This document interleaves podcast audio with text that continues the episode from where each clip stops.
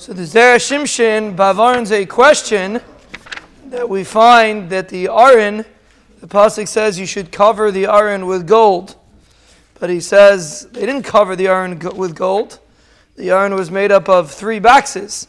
The Aron was the wooden box, and then there was an inside golden box and an outside golden box. So he said, "I had it."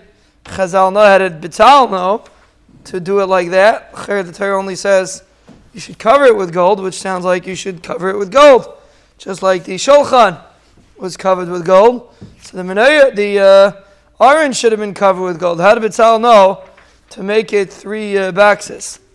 So he says a fascinating thing. He says Chazal say that the cover of something is batel to the item itself. So if they would have covered the, if it would have been a covering of gold, then the gold would have been bottled to the wood and it would have essentially be considered a wooden box. So therefore? I mean the iron was a wooden box. But the pshat is, he says, the wood represents the physicality of the human being. And the gold represents a person's ruchnius.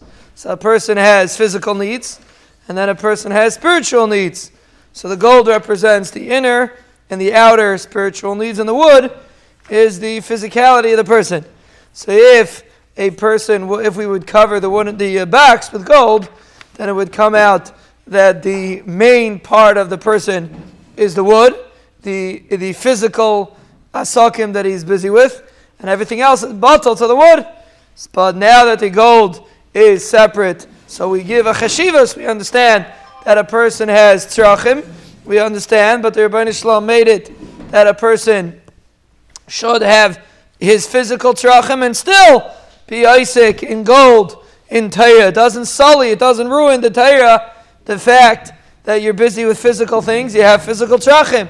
That's the point that he's making. It's a very important concept, especially when we come to Chodesh Adar, Baruch Hashem, this year.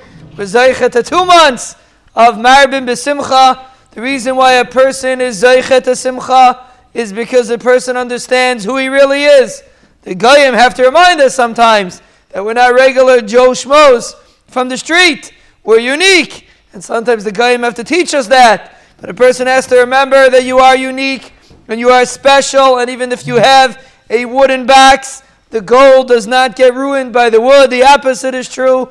It becomes all one big golden box if you fulfill your proper tafkid. Even if you don't fulfill your proper tafkid, your gold is getting tarnished, but you're still gold. And that's Marbin B'Simcha. The main driver of a person doing Avodah Hashem is the appreciation of who you are and what you are doing. And when a person is Marbin B'Simcha, person increases in appreciation. Ashreinu Matev Chalkeinu, Pez Hashem El Zeiche, he'll be Zeiche to serve the Ribbono Shel Olam properly, and will Bez Hashem will be Zeiche to brachais, hatzlachais, yeshuais, refuais, nechamais, gulais, parnasis, nisim, ahava, kalkalis, schuyis, smachis has to go last, like by in the other. Smachis, lanu, olachal de galeinu, olachal mishpachtenu, olachal Yisrael, amen. amen.